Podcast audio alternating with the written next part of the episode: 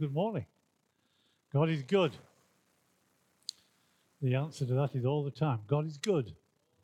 All the time in every situation, our God is a good God. Although there are moments in life you think, oh, wow. I was uh, doing a job at home and I broke my jigsaw. Um, well, yeah, uh, jig, not a jigsaw puzzle. They come broken, you have to put them together. But my jigsaw, which I use for cutting wood, came together and now it's in pieces. It broke anyway. My jigsaw broke altogether. Ah. And um, it's sadder than that, to be honest. I was halfway through a job, so I needed to change it. It was necessary for me to get a new one. So I went online, as you do, and, and to look at which one to buy. I was amazed. I was staggered. I was awestruck, I etc. At the variety that I could choose from. The type, the make, the model, uh, D shape, barrel shape, you name it. Uh, such a variety. Um, it was so difficult. I, I, was overwhelmed by choice. Apparently, psychologists call this call this the paradox of choice, or choice paralysis. Is another word that they use. Choice paralysis. There was so many to choose from. Uh, I, I, found it difficult to make the choice. Uh, and, and I got to thinking about this and thinking how in the Western world we are overwhelmed with choice on pretty well everything that we want to buy, from the most basic of foodstuffs to the technological thing. We are overwhelmed by choice. Everything is choice. Um, it, it, can become quite stressful. The psychologists, as I say, call it uh, the paradox of of choice or choice paralysis and the stressful situations that we find ourselves in not being able to choose. Um, when I was a lad, when I was a lot younger than I am now, um, Mum said, Go to the shop and buy me a loaf of bread. I came back with a loaf of bread. I didn't need to have a specific list of which kind of bread I ought. Does anybody else know what I'm talking about right now? Uh, uh, if, if, I went to get some milk, um, I, I, I didn't have multiple choices for a bottle of milk. I just go get me milk. I came back, I had milk. It was just milk. I went, got the milk. Today, the choice is staggering whether I get whole milk, semi skim milk, skim milk, organic milk, soy milk, almond milk, rice milk, coconut milk, cashew milk, milk, long life milk. Ask if you go on the if you go on the Tesco website, if you go on the Tesco website, not now. I just say, whatever I say, not now. Well, okay, you listen. But you need to check it. Go on the Tesco website and write milk in the search engine 369 options. You think that's bad? a loaf of bread, of course, is equally confusing with so many multiple options. You go in Asda and you walk up and down the aisle with the bread, and it's overwhelming about which one you should buy you know, it's, it's little wonder that, you know, I, I end up staggering out of Asda being shopping, going down the milk aisle and the yogurt aisle and the butter aisle and any other aisle and the multiple choices, especially if Pam has sent me to do something and get something and I don't know which one she wants. Don't ask me to buy washing up powder. For the love of God, don't ask me to buy you what. I don't know what you want. The choice is staggering. I, I come out of Asda. My, my mind is about to explode. I, I just want to sit down somewhere quiet and, and have a cup of coffee. So I go into Costa.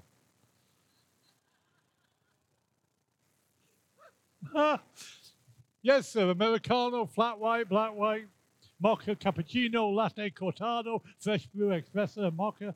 What kind of milk do you want? What I that? What kind of milk do you want? I'm back to the Tesco list on milk now. Another huge long list. And when I've decided that, what kind of cup do you want? They have languages that I do not understand. Okay? Grande, or I don't know, medium, small, large. You want that to go or to stay? I want it to drink.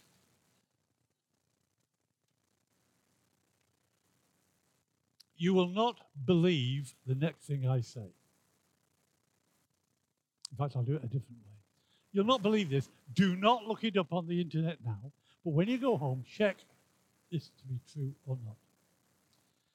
Here's a question How many different drink combinations do Starbucks offer?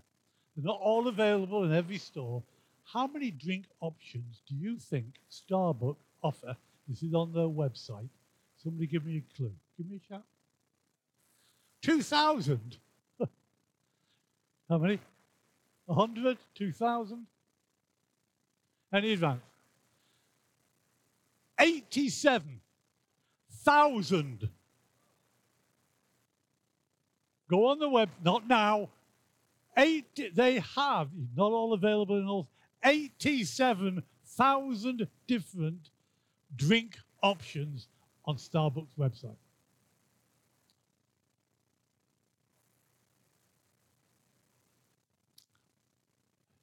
Who needs that amount of choice when it comes to buying a drink in a cafe? The world has gone mad. Here's something else you won't believe. My wife and I were in a restaurant recently, well, not recently, a couple of years just before COVID, with my son and his daughter in law. We went to this restaurant. I have to admit, it was a nice restaurant. The man came over, lovely waiter came over. He said, You want some water for the table? I said, Is it on fire? I said, I'd like some water for the table. He came back with the water menu.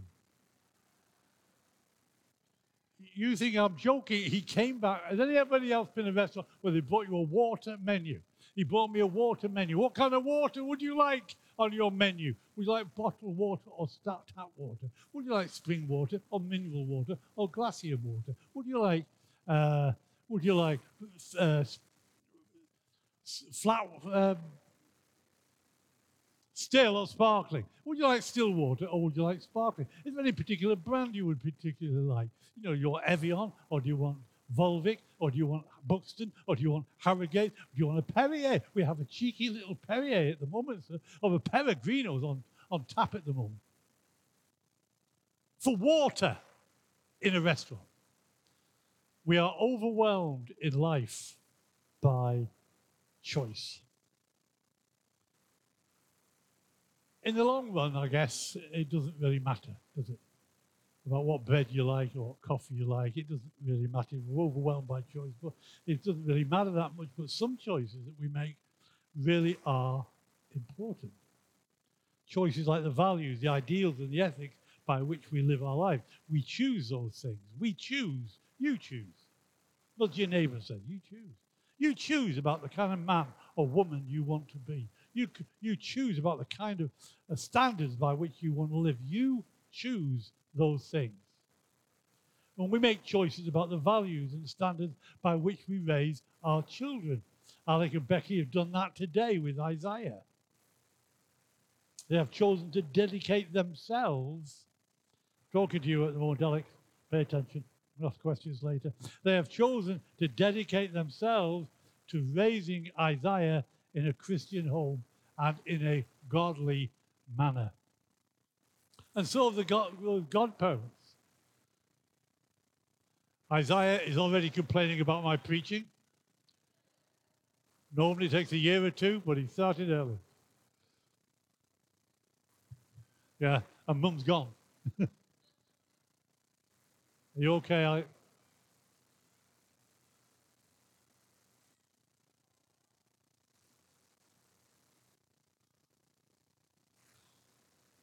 Well done, Dad.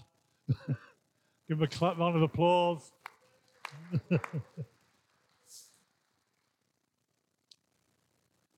Alec and Becky have chosen to dedicate little baby Isaiah uh, to the Lord, to, the, to love the God. Um, and the godparents have dedicated themselves to playing an active part in his life.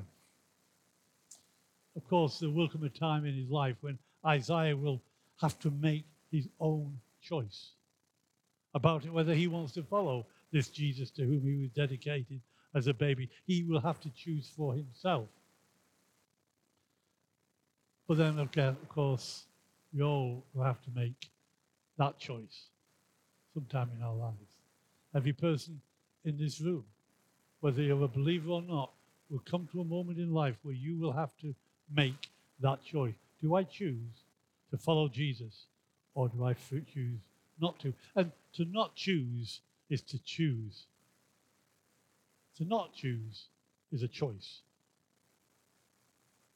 And of course, in this day of multiple choices about pretty well everything that we can think of, many people feel that they like to choose a Jesus to suit themselves. They like to have their own sort of designer Jesus, to say to the Lord, This is the kind of Jesus that I would like. This is the kind of Jesus that I'd be looking for. I, I like to have choices in Jesus's. Uh, what kind of variety can you offer me on Jesus's? Because I like my Jesus to be there when I'm in trouble, when problems come, when difficulties come. At those moments, I'd like to turn to a Jesus who could help me in those moments. I'd like my Jesus to be one I can take out, you know, on special occasion. Oh, it's Christmas, let's take Jesus out. Oh, it's Easter, let's take Jesus out. But the rest of the time, I'd kind of like to pack him away with the Christmas tree up in the loft. Just bring him out. Maybe if it's a funeral or a wedding, we'll bring him out then, let him have a little peep in there for a moment or two, say some nice religious words. That's the kind of Jesus I'm after. I don't want a Jesus who takes the Bible too seriously. I don't want a Jesus who expects me to submit to his demands. I don't want a Jesus who expects me to live a holy life. I want my Jesus to turn a blind eye to the things that I do. I want a, a Jesus um, who would never go to the extremes of causing, calling my bad behavior sin. That's the kind of Jesus that I'm after. Do you have one of those on offer? And my answer is I'm sorry, we don't have one of those. Well, I don't want a Jesus who wants to be Lord of my life. I don't want a Jesus. I, would rather have a Jesus uh, who acts in a more advisory capacity than one who tells me how to live my life. That's the kind of Jesus I'm looking for. You know, I can go into a bar and I can order a Bud Light if I want a beer. I don't want a heavy beer. I want a Bud Light. I'll go to a, into the cafe and say, well, I don't really want to. Have you got a Coke Light? Well, you come to a church and say, I like a Jesus light. I don't want a really full on one. I like a kind of light version. Well, I'm sorry, there isn't one of those to offer to you. The problem is that a Jesus of your own creation is not the Jesus of the Bible. And the Jesus of the Bible only comes in one variety. And he's called King of Kings and Lord of Lords. When I say Lord of Lords, that means he's Lord of you. That's the way he wants it to be. Jesus said, If any man would come after me, let him lay down, pick, take up his cross, and follow me. And when he said that, when you picked up a cross, it was you were going to go somewhere to die. And that's what Jesus invites people to do to come to Him and die, to lay down their old life and to pick up a new life. I, I find myself sometimes in social situations. Believe it or not, people do invite me out sometimes. Um, or, or, I may be on holiday and, and we meet people and, and you get chatting and you get talking. And uh, I'm interested to see the reaction on their faces when we start talking about what do you do for a living. Men always talk about that. Men always say, "What do you do?" You know, ladies say, "How many kids have you got?" Or, but men always say, "What do you do? What what what's your job?" In fact, now they don't say, "What do you do?" They say, "What did you do?"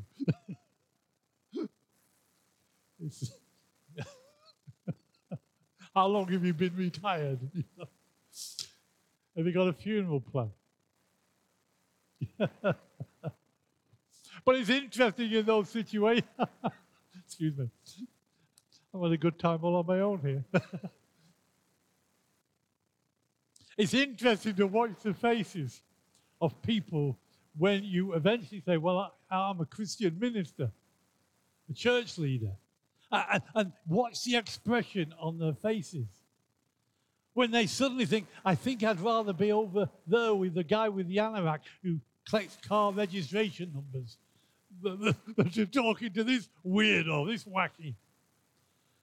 However, by the time they've sort of regained their equilibrium, and by the time they've got some composure again, they start telling me that they don't believe in Jesus or talking about how they feel about this Jesus that they don't really believe in.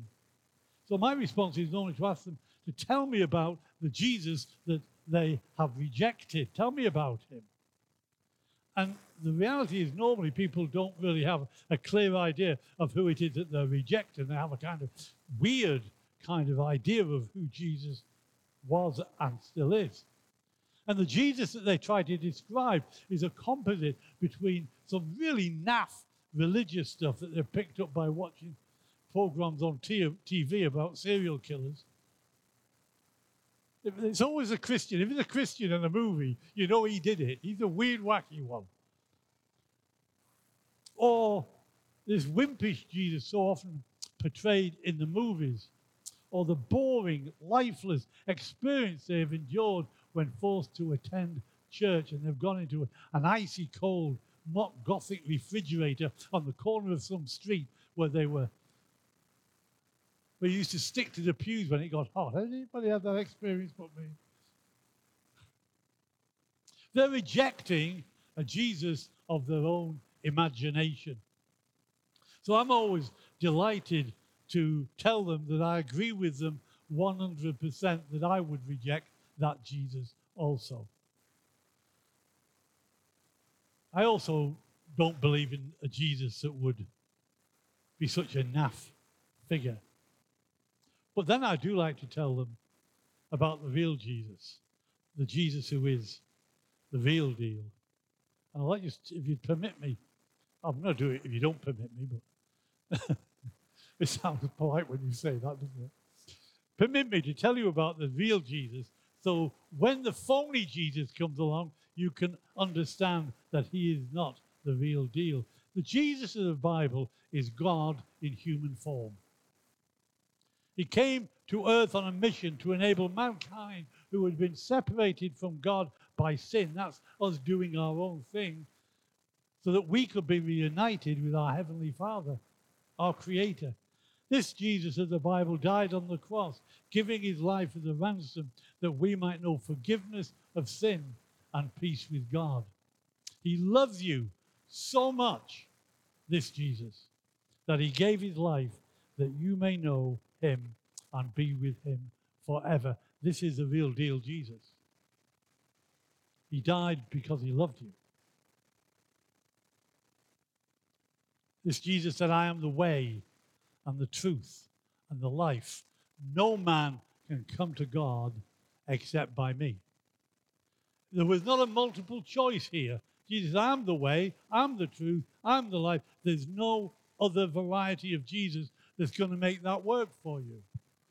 Your imagination, imaginary Jesus won't do that for you. The real deal Jesus is the only one who will. I made that choice some 50 odd years ago. And do you know, most people, if you're not in the church, you won't know this, but the members of this church know that I absolutely adore my wife. She is fantastic. I have, we've been married over 50 years. I was seven. Well, strange kind of church. We've been married over 50 years. And you know what? I've still got a schoolboy crush on my wife. She makes my heart beat faster when I hear her voice. I'm filled, I'm delighted. I love the bones of the woman. And the best choice I ever made in all my life, Pam, I'm telling you, know, the best choice I ever made was when I met Jesus. I'm just saying.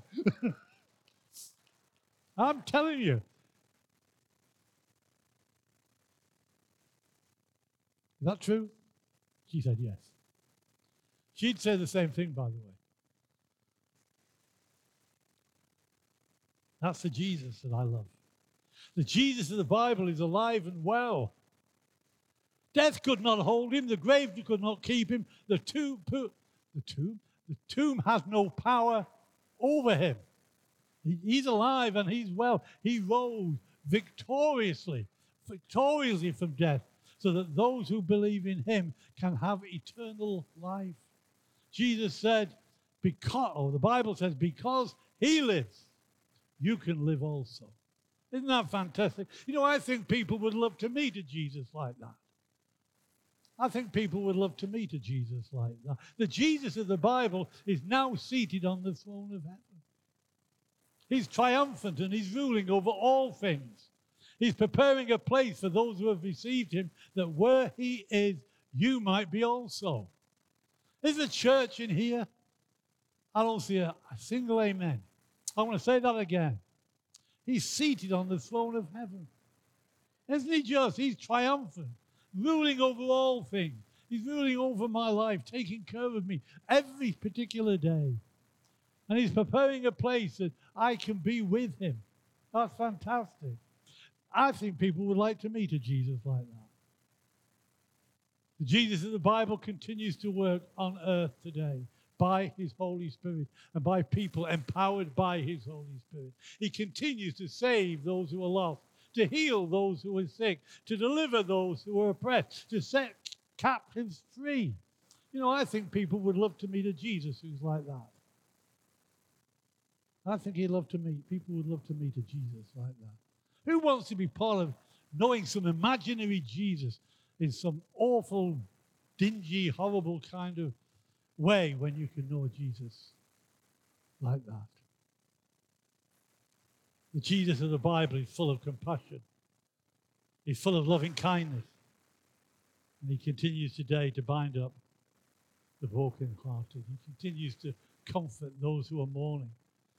He comforts to turn, he continues to turn people's weeping into dancing. He continues to clothe people who are in despair with a garment of praise. He comes to lift your spirits and to guide you and help you through every day of your life. I know people would love to meet a Jesus who is like that. And the big Jesus of the Bible continues to bring hope to those who are without hope. He continues to bring direction to those who are lost. He continues to bring purpose to those who are adrift and friendship to those who are alone. I believe people would love to meet a Jesus who is like that.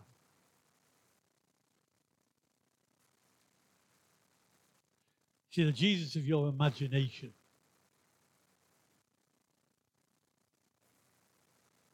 has nothing to offer when times of trouble come. No power to offer, no peace to give, no joy to bring, nothing to offer except dead religion, rules, and laws. But Jesus said, I've come to give you life and to give it you in all of its fullness. I believe people would love to meet a Jesus who's like that. When we talk about choices today, you have a choice of receiving Jesus as Lord or Savior or not. You have a choice to receive Him or to reject Him there's there's no middle ground here. This is not like Starbucks with 87,000 different options. There's just two options to reject him or to receive him. The Bible says, as many as received him, to them he gave the right to become children of God. Isn't that wonderful? To as many as received him, to them he gave the right to become children of God. Who are the children of God? those who have received him. Those who said, Jesus, I want you in my life. You know, if you want to receive Jesus into your life, he's simply a prayer away right now.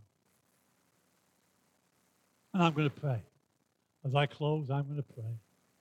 And I would invite you, if you would like to make Jesus Lord of your life, to pray this with me.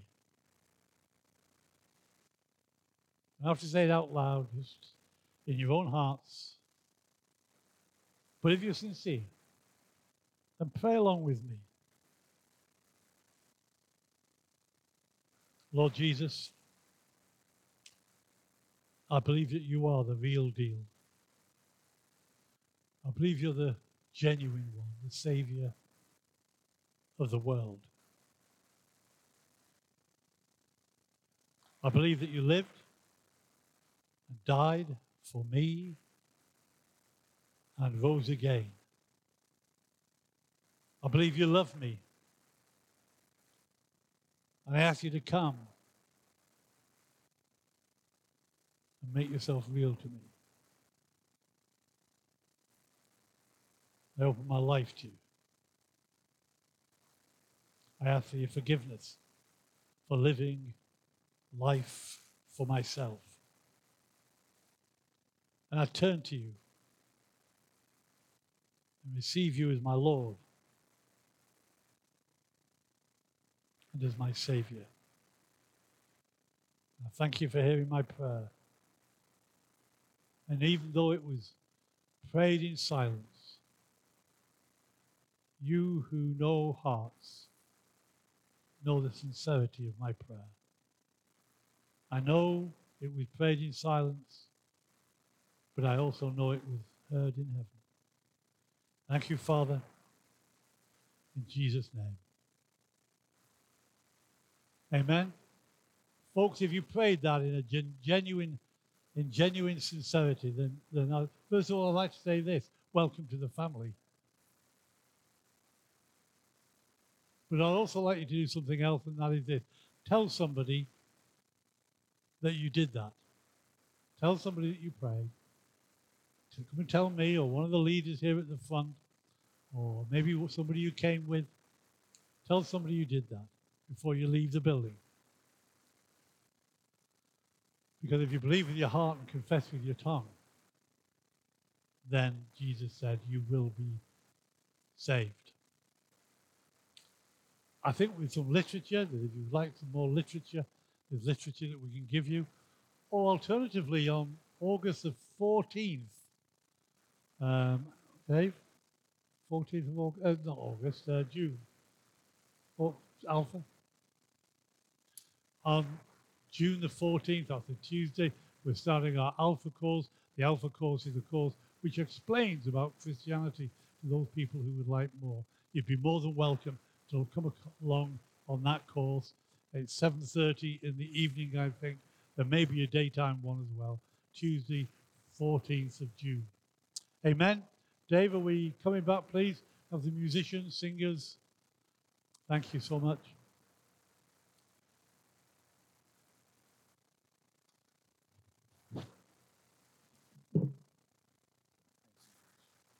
And we're going to sing a great song called Amazing Grace. I'm sure you all know it.